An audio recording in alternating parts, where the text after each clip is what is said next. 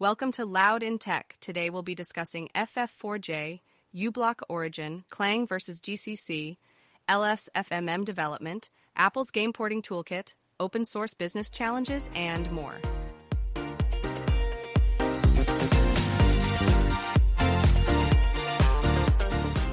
Hey techies, the ad blocker superhero uBlock Origin has announced their latest version 1, 50.0.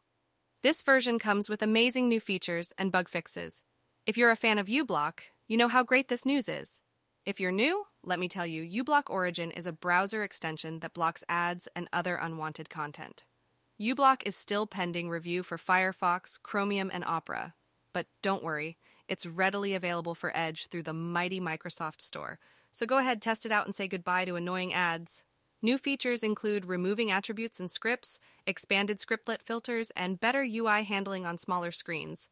So what are you waiting for? Get uBlock Origin today and be a master of your internet browsing experience. At the 2023 Linux Storage File System, Memory Management, and BPF Summit, they had a discussion on the struggles developers face when it comes to proposing changes to the kernel. Yikes!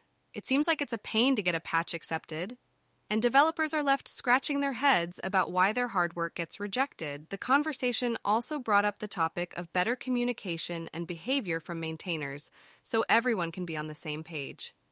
They came up with some solutions like regular phone conferences, more code reviewers, and giving positive feedback while still taking criticism during code reviews. Here's hoping it all works out. Listen up, folks. The finance industry has a new mantra. It goes like this Enable your JavaScript or face the error message. And where did this chant originate, you may ask?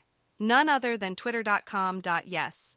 The poor user was kindly reminded to enable JavaScript or switch to another browser when an error message popped up on their screen. The helpful message also pointed them towards the Help Center. The page had all the works, an error banner, a button, and a footer. But wait, there's more. The page also had hidden elements placeholder and React root. JavaScript, can't live with it, can't live without it. Get ready to meet FF4 J Feature Flipping for Java. This amazing Java based framework is here to blow your mind with its ability to enable disable features dynamically. That's right, you don't have to deploy anything anymore. Say goodbye to those old school deployment methods. The FF4J framework lets you implement multiple paths making it even more exciting, right? That's not all. You can also enable, disable features based on roles and groups, and support Spring Security. FF4J has other cool features like implementing custom predicates, keeping your code clean and readable, collecting and recording events and metrics, and administrating FF4J from a web UI.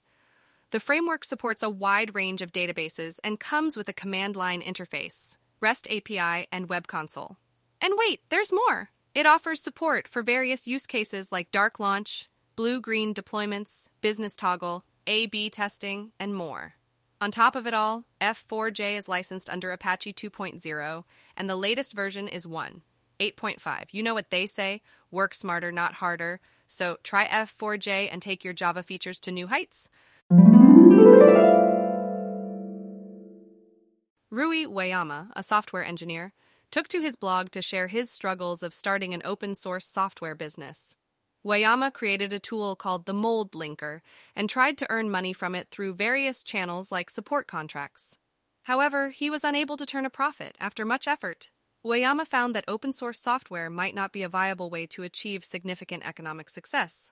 So he shifted his focus to macOS iOS software with regular source codes. The challenges of monetizing these programs were also discussed, including the lack of interest in support contracts and difficulties in obtaining sponsorships from businesses.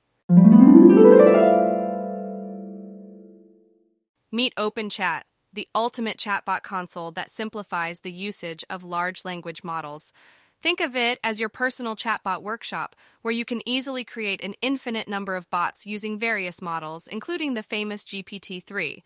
And the best part is, OpenChat offers a simple two step setup process to create a comprehensive chatbot console, acting as a central hub for managing multiple customized chatbots with ease. You can personalize your bot by providing PDFs, websites, and platforms like Notion, Confluence, and Office 365. Additionally, your chatbots will have unlimited memory capacity, allowing for seamless interaction with even massive files such as a 400 page PDF. That's not all. OpenChat also aims to support offline usage of offline LLMs and vector DBs, adding to its versatility with the convenience of usage. Check out this fantastic OpenChat console at http slash localhost 8000. So, if you ever needed a personal chatbot for anything, you know what to do now. Do you love playing games but don't want to compromise your performance? Apple's game porting toolkit has got your back. Recently, a tech enthusiast posted a video on Twitter showing how he was able to play Cyberpunk 2077 on an M1 MBP at ultra setting. That's right, no compromise on graphic quality or performance. So if you are an Apple user worried about your gaming experience, fret not cause, Apple's got you covered. JavaScript error on Twitter may prevent you from using some features, but with Apple, you can game on without worries.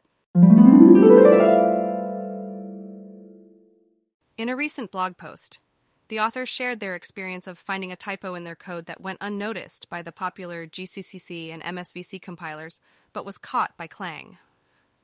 Clang turned out to be a superhero and warned them about a size argument issue in the MEMCMP function call the author acknowledged the fact that Clang is a better compiler for promptly detecting such issues and puts it ahead of GCC.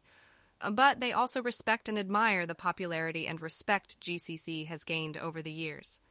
So, folks, next time you feel demotivated by an unnoticed error in your code, just trust Clang to be your friendly neighborhood compiler and come to the rescue. Thanks for tuning in to today's episode of Loud in Tech. Stay tuned for more insightful discussions on the latest tech and culture trends.